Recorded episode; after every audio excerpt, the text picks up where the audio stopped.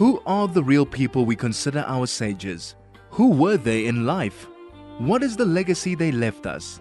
Join Rabbi Danny Sackstein for the next hour as he explores the lives of our Torah giants, the spiritual geniuses who shaped the way we approach Judaism today. That's Focus on Our Sages right now on 101.9 High FM.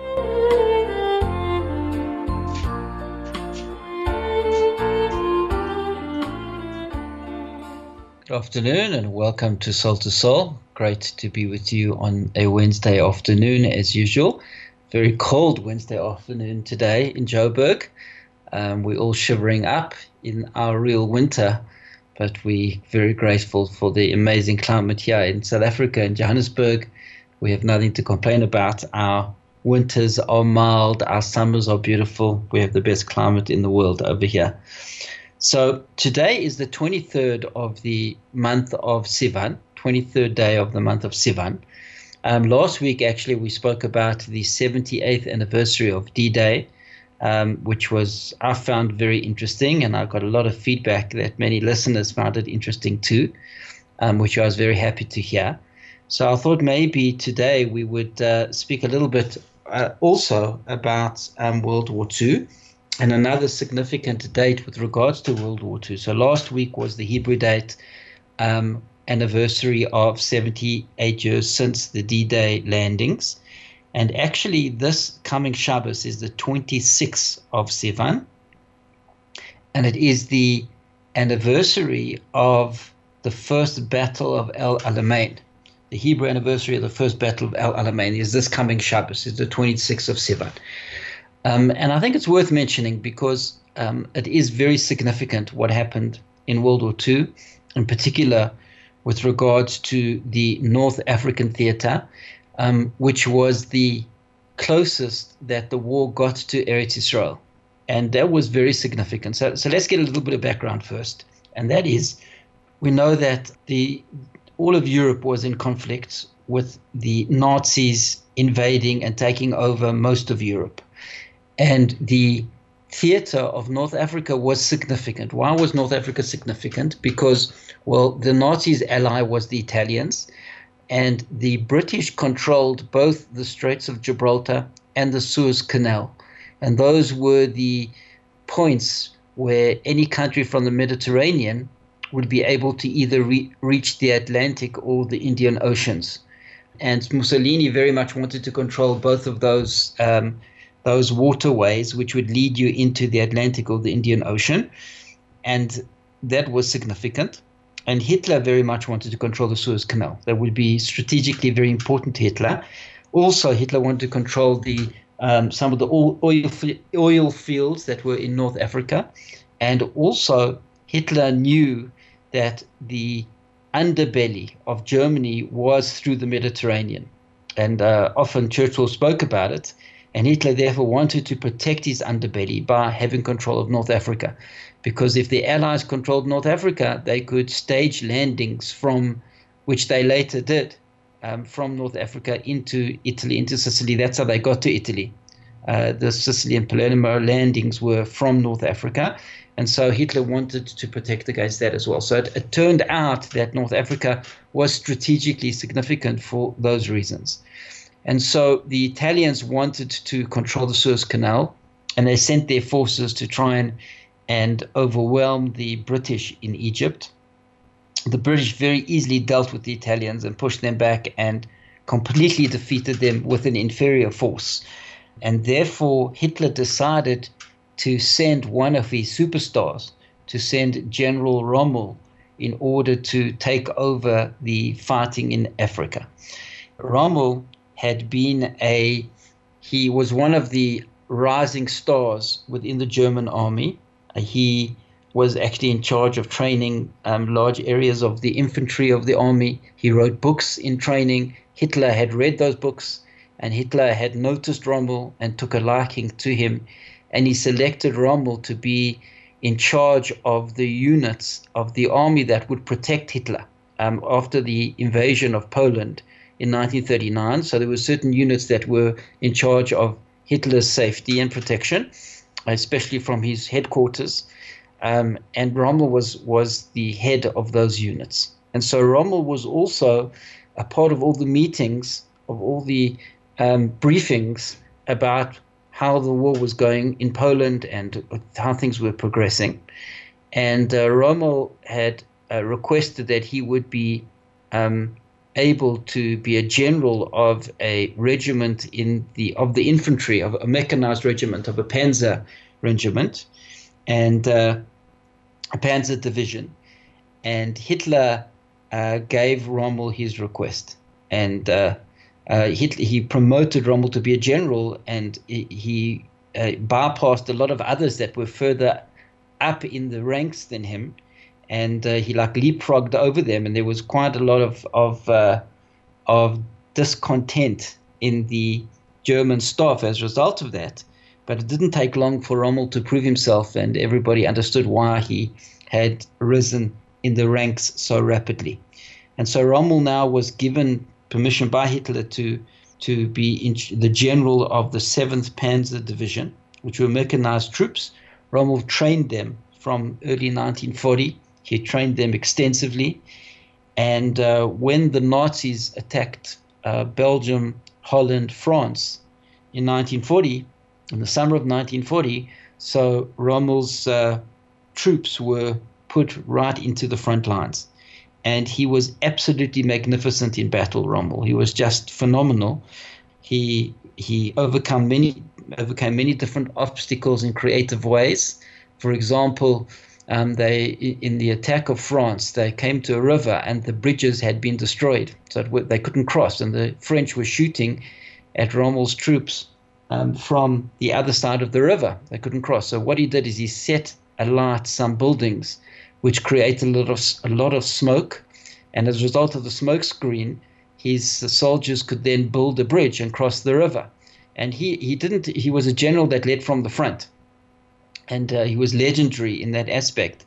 He got into the water and built the bridge together with his engineers, and then the troops could cross. He was that kind of a general, and uh, the speed at which they progressed was just lightning speed. The, the Blitzkrieg, which was called like the lightning soldiers of the German army, was were personified by Rommel and his troops and his Seventh Pan- Panzer Division. Um, they moved so quickly that the German high command couldn't would, just didn't believe how quickly they were going. And they got to the coast. Rommel sent Hitler a telegram, four words, I at the coast. That's how quick they were. So Rommel became, was uh, a legend already in the early years of the war. And so Hitler decided to send him in order to take care of their strategic interests in Africa in order to bring victory to the Afrika Corps of the German army. And Rommel again excelled. When he arrived in Africa, he was able to very quickly uh, galvanize the German and Italian forces that were under his command. And he, he had many uh, great logistical nightmares. You know, the they say the uh, one of the biggest enemies of a um, of a general is captain logistics. And uh, that was the case in Africa because the Germans didn't give great priority, although they sent a, a high profile general, but with regards to troops reinforcements, to, with regards to ammunition and equipment, with regards to supplies and fuel. So it came far down in the pecking order because the Eastern Front, which the distances that the German army had to travel. Their supply lines were extremely long. Russia is a huge country, and they made massive progress in the attack of the Russians in 1941, but um, they were completely stretched as a result. And uh, so, first priority was given to the Eastern Front, and the um, Africa was not high up in the pecking order in terms of German supplies and German uh, equipment. And so Rommel had tremendous logistical challenges um, in his battles in Africa. Please stay with us. We'll be back in a moment.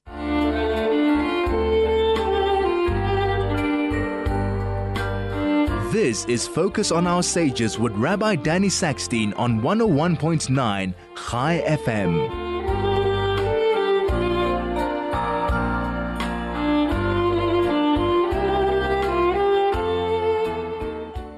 we're talking about the uh, the anniversary of um, of some of the great battles in World War II and uh, the anniversary of um, the first battle of El Alamein is on the 26th of Sivan, which is this coming Shabbos, which was very significant.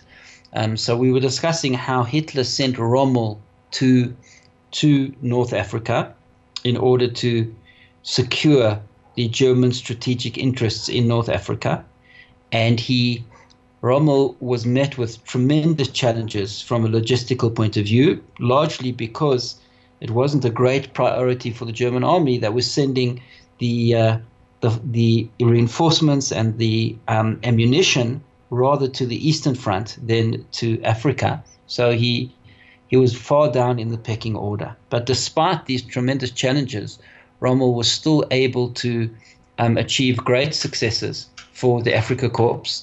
And uh, uh, the, as I mentioned, the Allies, the British, were able to push back and defeat the um, the Italians quite easily with the inferior force. When Rommel arrived, so the British intelligence was that he was really, in theory, under the command of the Italian general that was there. I don't remember his name, and uh, uh, he was given instructions by this Italian general that they have to um, fortify their positions and they shouldn't go on the offensive. Um, Rommel looked at this guy and said, "Sorry, my friend, this is not how it works over here." Rommel was a very forward-thinking and uh, aggressive kind of general, and he always believed that the greatest form of defense was attack. And uh, Hitler supported him in in his outlook, and so Rommel went on the offensive to the surprise, to the shock of the British, who were completely um, unprepared for it. They, they had sent their superior units that had defeated the Italians, they had sent them to um, other places and they weren't on the front lines. And so uh, Rommel quickly outflanked them, and he moved very quickly in Libya and uh, to, to the, the actually the big area where um, there was a very significant strategic port was uh, you may have heard of Tobruk, which is a uh, port in the north of Libya. The reason why they were so strategic was that, um, as I mentioned, the Germans wanted Suez Canal very badly. That was a, a have great significance for them, um, and obviously then they would move on to Eretz Israel, um, and they'd wreak absolute destruction in Israel and kill all the Jews there, obviously, um, and then they would control the oil of the Middle East. They would control the uh, Suez Canal and the oil in North Africa. It would be very as significant for the Germans to achieve those objectives. In order for that to to be a reality, so they would have to take the port town of Tobruk, which is in the north of Libya. Um, up until then, they, they were going from Benghazi, and it was quite a long supply line um, in order to uh, in order to uh, supply their troops. And so Tobruk was strategically very significant, and the, it was very well fortified by the Allies and uh, they tried the Germans to get Tobruk, and um, it was well defended. And then Rommel, when he came, well, firstly, obviously, they, he reached Tobruk because it hadn't been was under Allied control. Very quickly got it to everybody's surprise. Again, Rommel and his tremendous speed, and uh, Tobruk they surrounded Tobruk. Tobruk they sieged Tobruk, and then what they um, did was they actually um, nobody thought that they would be able to get into Tobruk. Rommel came in rather from the western side. He came all the way around from the eastern side. He was running out of supplies because his supply line was so long, but he uh, was able deliberately. He was able to successfully um, to uh, overwhelm a British um, air strip, an air base, and he knew that that's where the British were being supplied from. And from those supplies of the Allies and the British, the fuel and the ammunition, that's how he was able to um, defeat and conquer Tobruk. And so he did so in, in, in a very quick amount of time. And, and then he carried on moving east again at a rapid rate.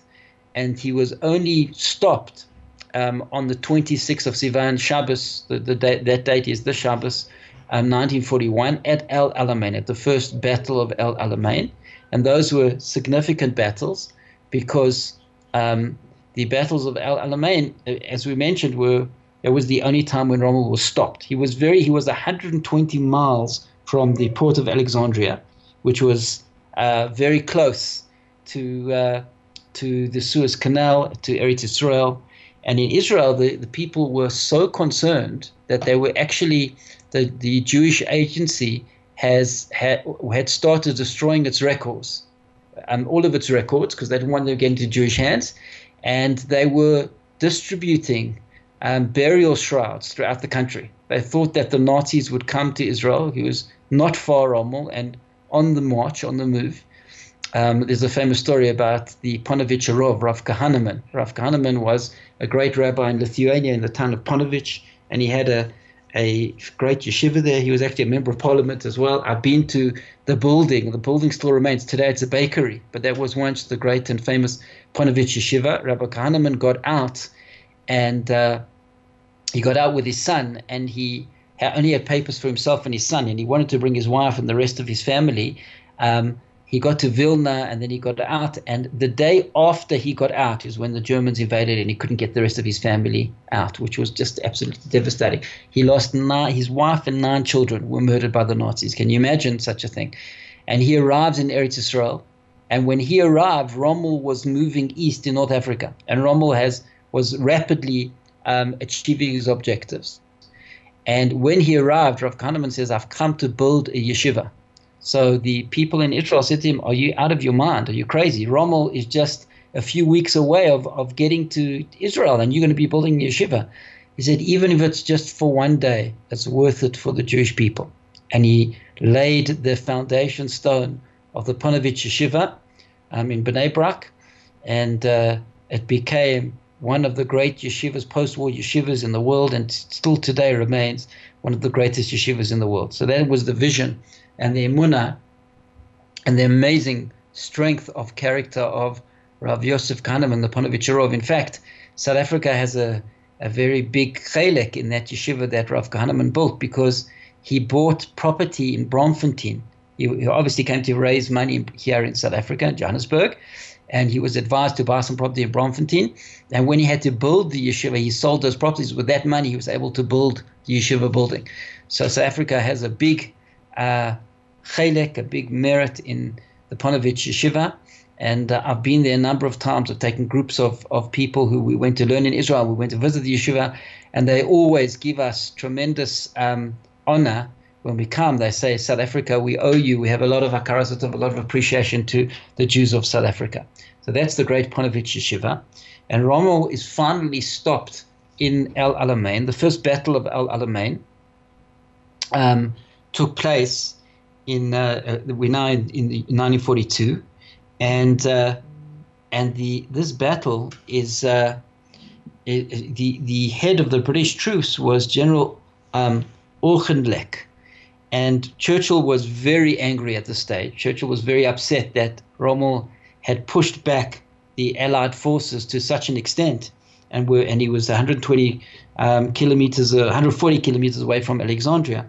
So Churchill then replaced Auchinleck with Bernard Law Montgomery. So Mon- Montgomery arrives as the general, and uh, he's able to hold back Rommel. Now remember, the Allies in North Africa they have um, in the region of 800,000 troops versus the Germans 120,000 troops. They've got um, they've got in the region of 600 tanks versus the Germans 200 tanks and they're well supplied and they uh, are, are, should easily overwhelm the Germans. But if it weren't for Rommel being such a skilled general, and that's where he got his uh, title, his name, the Desert Fox, from. So normally they would easily have uh, been able to defeat the Germans, but Rommel was just so clever and so creative and so brave and daring that uh, it was very difficult for them to defeat him. But to cut a long story short, eventually they were in the second battle of El Alamein.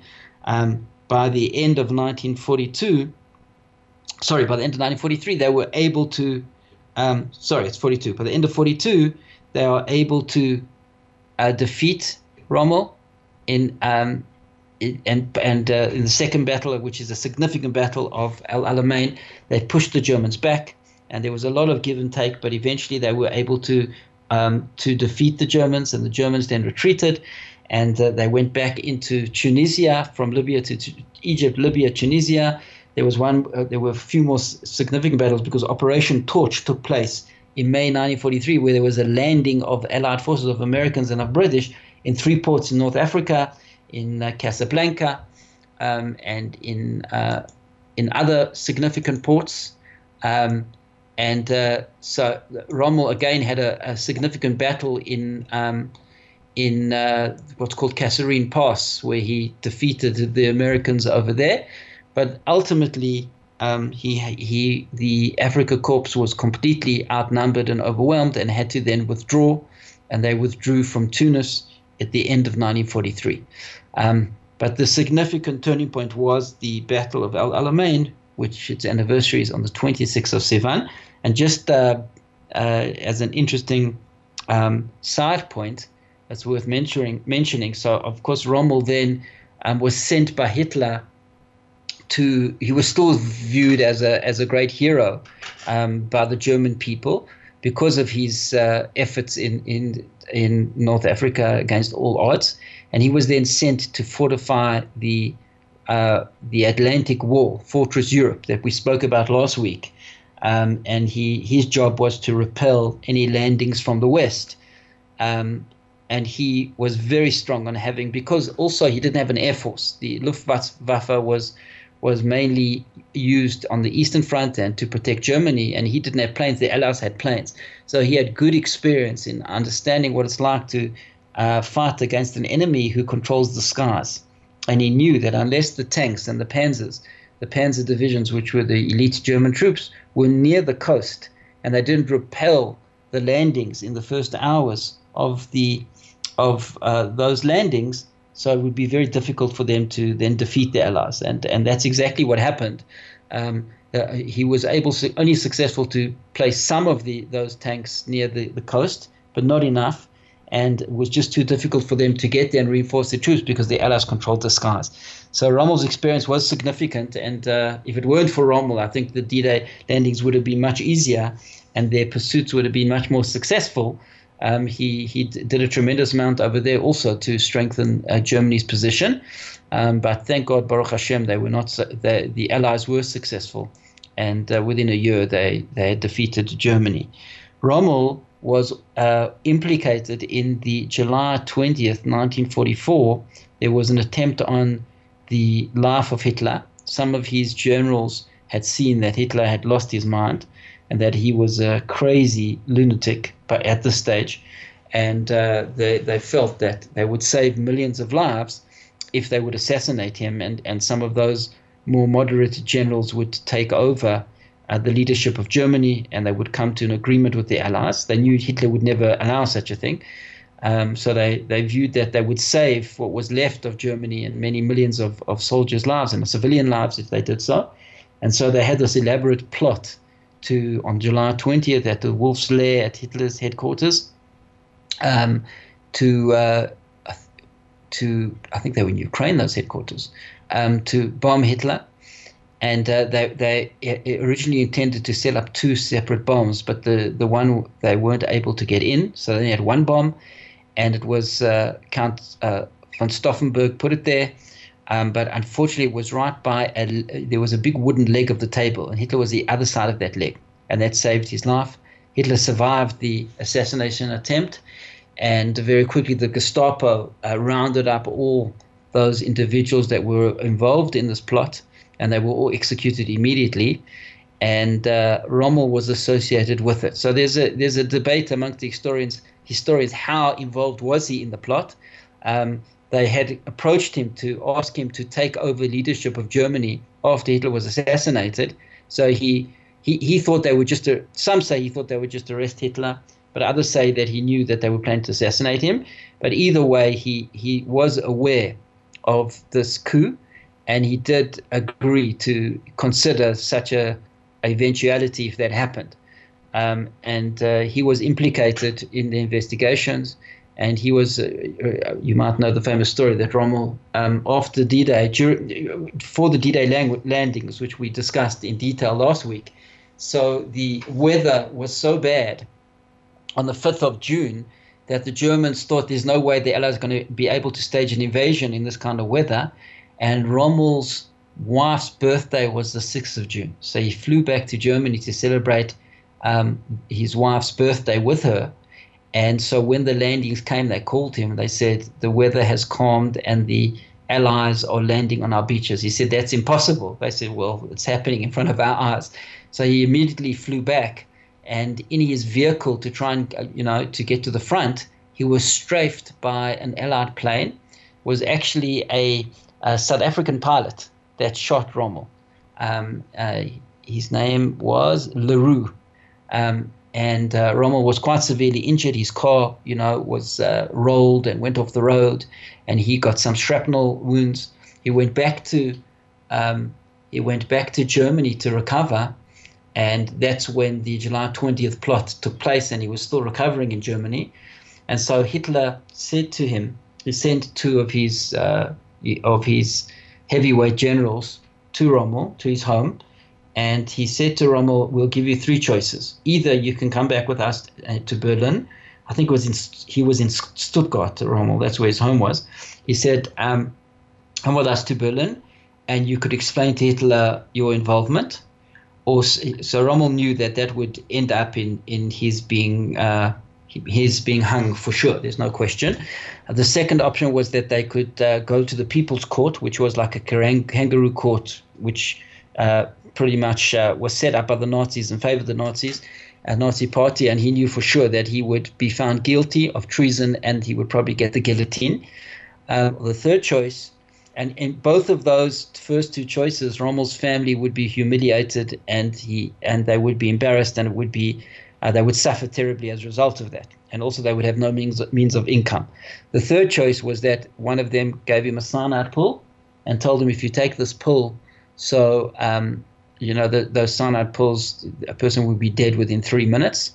Uh, if you do so, so we will say that you died of a heart attack as a result of your wounds that you received uh, in Normandy, and uh, you'll be given a full military burial, and your family will be given the honor um, of of a hero of the state, and they would get a, a significant pension for the rest of your wife's life um, if you take the cyanide pill which obviously suited Hitler because he he was in a, a difficult position because here you had this great hero of Germany. Rommel was still viewed as the, the greatest general in the German army or one of the greatest generals, and now he wanted to kill Hitler. It's very embarrassing for Hitler.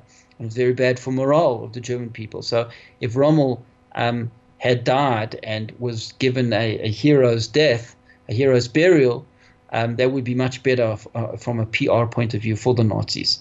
So Rommel wanted to protect his family. He wanted them to have security. He wanted them not to be humiliated um, and and harassed. And so he chose the third option. And he took a cyanide pill, and uh, he, he actually went to speak to his family. He told them all what his decision was, what was going on. He went with the, these people in a in a vehicle. They drove into a forest that was outside the town. And the other, there were three uh, uh, there's a driver and another two either side of Rommel, so he couldn't escape. And uh, the, one of them, the, the, driver, one of them left, and the third one gave him the cyanide pull. He took the pull, and he was then with the people. He was buried the next day in full military honors, um, and the people were told that he had died from a heart attack uh, as a result of his wounds. Um, so that's the story of Rommel, and uh, and uh, the story of Al Alamein is something we should remember. And thank God that the Allies stopped them there and Montgomery was successful in stopping Rommel, um, and uh, they'd never reached Eretz Israel. Um, and the Germans were then uh, thrown out of Africa quite quickly after that. And Baruch Hashem, the D-Day landings were successful, and the Germans were defeated. Please stay with us. We'll be back in a moment.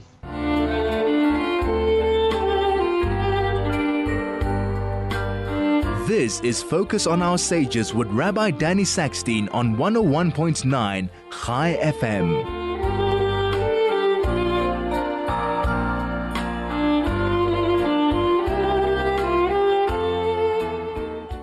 So let's end off with a very powerful and interesting um, idea that actually comes from the end of this week's Parsha. This week's Parsha is Parsha Shlach Lecha, and in Shlach Lecha, at the end of the Parsha, is the um, is the section, is the mitzvah of tzitzis. So tzitzis are those strings that we wear, the Torah commands us that if you're wearing a four cornered garment, you have to have these strings that are tied to those corners in each of those four corners. It's a Torah prohibition to wear a four cornered garment without these strings that are tied to them. And they're, beautiful descriptions of the mitzvah. And the Torah says that anybody who, the sorry, the Chazal, our sages say, anybody's makayim, the mitzvah tzitzis, is ke'ilu kiem kol haTorah kulo, as if the person has fulfilled the entire Torah. And it says that um, urisem oso uschartem is called mitzvah Hashem. Look at the tzitzis and you remember all the mitzvahs of Hashem. So there are many very beautiful, powerful things that are described about the mitzvah of tzitzis. Why is that so? Why is it so important, so significant? I saw a beautiful idea that I'd like to share with you. It comes from the Gemara in Soita. The Gemara in Soita, Daf Yud Zayin Amud Aleph. Gemara says, Darash Rava, uh. So Rava, he made a drosha about this issue of schar of reward. She'amar Avram Avinu, because it says with regards to Avram Avinu, Im michut va'ad sroch now. So Avram Avinu was engaged in a war. Remember, there was the war of the four kings and the five kings. And Abraham didn't take any of the spoils of war. So the Torah says, michut, which means from a, a string, for asrach now from a strap, a shoe strap. Didn't take anything. That was the description.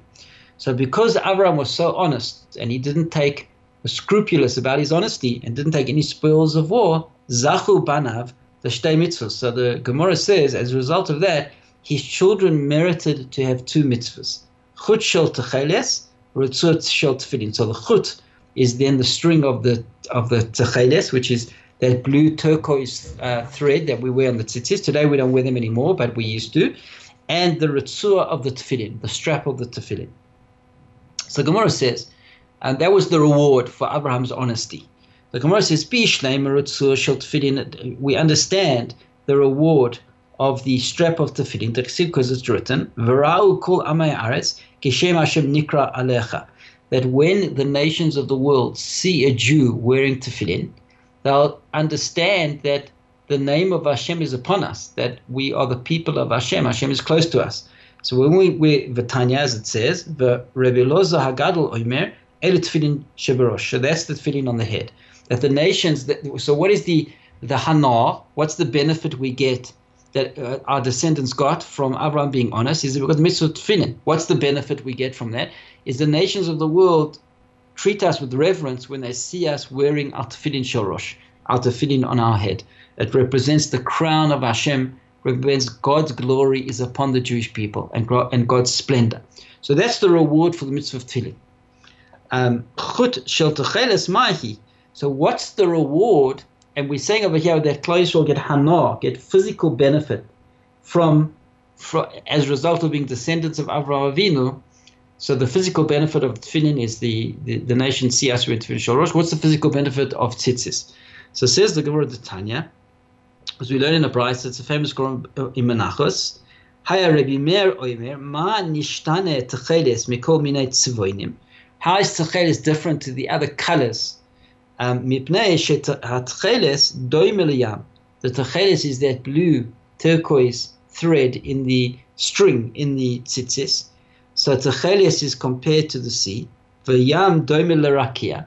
And the sea, the color of the sea is compared to the heavens.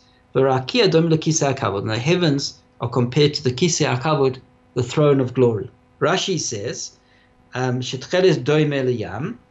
בא ללמדנו שכל המקיים מצוות ציציס כאילו הקביל פני שכינה. Rashi says this is coming to tell us that anybody who fulfills the mitzvah tzitzis, it's as if they've received the presence of God. They have an audience with Hashem, the Shekhinah. So it's a very beautiful, powerful Gemara and a very powerful idea. So one would think that, uh, and I always thought of it this way, but the Gemara is saying that when we wear the techeles, so again, today we don't wear techeles, so we've lost the Masorah, the tradition of exactly where to get that that uh, color from, that dye from, and therefore we only wear white. We don't wear techeles, and that's what the Gedolim say, and that's what Klal Israel does. Um, so one shouldn't wear techeles, one should just wear white. But the techeles represents, so, so the way I understood it was the techeles represents the sea, that makes us think of the sea, and that makes us think, so, think of the heavens, and that makes us think of the Kisei Kavod. So, in other words, we shouldn't just look at the world and at life in a superficial way and just see, uh, you know, in a in a very shallow sense what meets the eye. We should learn to think more deeply and to analyze um, those things that we come into contact with in a deep way, and that will lead us to a deeper understanding of life and the connection to God. So don't just see the blue techeles, see that represents the sea, the sky, the Kisei Kavod Hashem. So that so so that's how I understood what the Gemara is saying. But what Rashi says over here is quite different. Rashi saying is just by wearing the tzitzis and makes us think of Hashem, and that gives us an audience with Hashem, uh, which is an unbelievable thing. It means that we have the capacity and the power to bring Hashem into our lives all the time. It's that simple. Just thinking of Hashem gives us an audience and a closeness to Hashem. And that's our job, that's our role. It's an amazing thing. That's what the Rambam says. The Rambam says that at all our spiritual level is dependent on our thoughts. That machshava, our thoughts, are the glue that connect us with God, that stick us, that bring us close to God. And that's the famous Chida, the great Chida, was the great Sfadi Gadol, Sfadi rabbi, Rav Chaim Yosef David Azulai. The Chida says, You are what you think. What you think, that's really what you are. Isn't that a scary thing? So, you know, what's going on in our heads actually is what we are. That's our essence. Are we thinking about nonsense and garbage and Hollywood and, and uh, Netflix or Facebook and uh, Instagram? Or are we thinking about, or we think about our next meal? Or we think about our next pleasure? What's going on in our heads? Or are we thinking about truth and morality and God and the Creator and spirituality? And that's really who we are. Very frightening teaching of the Chida. So we see that um, incredibly so, we have the great power to bring Hashem into our world and into our life with our thoughts. And that's what the tzitzis are. Tzitzis are supposed to guard our thoughts, to think of Hashem, and then Hashem's there. Hashem is with us. Please stay with us. We'll be back in a moment.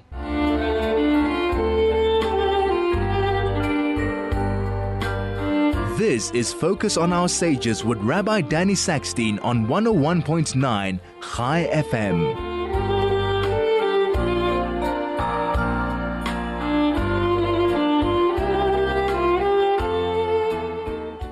we're discussing the mitzvah of tzitzis, the great and powerful mitzvah of tzitzis, of wearing those strings that are attached to a four-cornered garment. So we know uh, when we daven, our custom is that uh, the Ashkenazi custom is that a married man wears a talis, talis gadol, with tzitzis on it, a four-cornered garment with the tzitzis on it.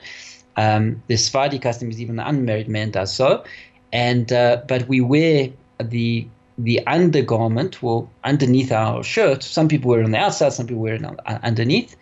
Um, we wear the, the talis katan, which is as a four-cornered garment that has the strings on the four corners. And that was taught to us at the end of this week's parsha. And we're discussing how the power of this mitzvah, that Rashi says that if we do so, it reminds us of Hashem, and that then brings Hashem into our world, into our life. It's a Kabbalah's Pnei Ashchina, we are receiving, we have an audience with Hashem, with the King, when we see the tzitzis and we think of the sea and the sky and then the Kisei HaKavod, Hashem's throne of glory. Very beautiful and powerful concept that our thoughts really govern who we are and govern our relationship with Hashem. And based on that, we can understand the famous Maharal. The Maharal says, why is it that the mitzvah of Zeichel Yetzias Mitzrayim, remembering that we came out of Egypt, is in the Parsha of Tzitzis, is at the end of the commandment of Tzitzis. As it says at the end of, of which actually this week's Parsha ends with, is Anoich Hashem Lokecha, Sicha me'eretz Mitzrayim, Hashem your God, to took you, who took you out of Egypt, uh, la'asos lachem in order to be a God to you. So why is that? What's that got to do with the tzitzis? So the Ram, the Maharal says the reason why it's there, and by the way, that's why um, the third, this, that's the tzitzis is the third paragraph of the Shema. We have an obligation to have the Shema in the morning and in the evening. Um, every single Jew should do that every morning and every evening. Say the three paragraphs of the Shema. The reason why the sages attached this third paragraph of the Shema is because they wanted us to mention Yetzias Mitzrayim. There's a mitzvah every day to mention that God took us out of Egypt, and that's at the end of this paragraph of Tzitzis. So Maharal says, what's the connection to Yetzias Mitzrayim and Tzitzis? The purpose of Yetzias Mitzrayim is for us to be the servants of Hashem, for us to see Hashem, for us to be connected to Hashem. And the mitzvah of tzitzis connects us to Hashem. Mitzvah of tzitzis makes us think of Hashem. Mitzvah of tzitzis gives us an audience with Hashem. And that is exactly the purpose of Yetzias Mitzrayim, says the Maharal. So that's a very beautiful understanding as to this beautiful and powerful mitzvah of tzitzis. And we hope that uh, Yisrael will observe the mitzvah as we are commanded to by God. And there's great power and great connection that results in fulfilling the Holy Mitzvah. The result, the the intended goal to bring us close to God and bring, bring God's presence into our everyday lives. Thank you so much for listening and have a wonderful day.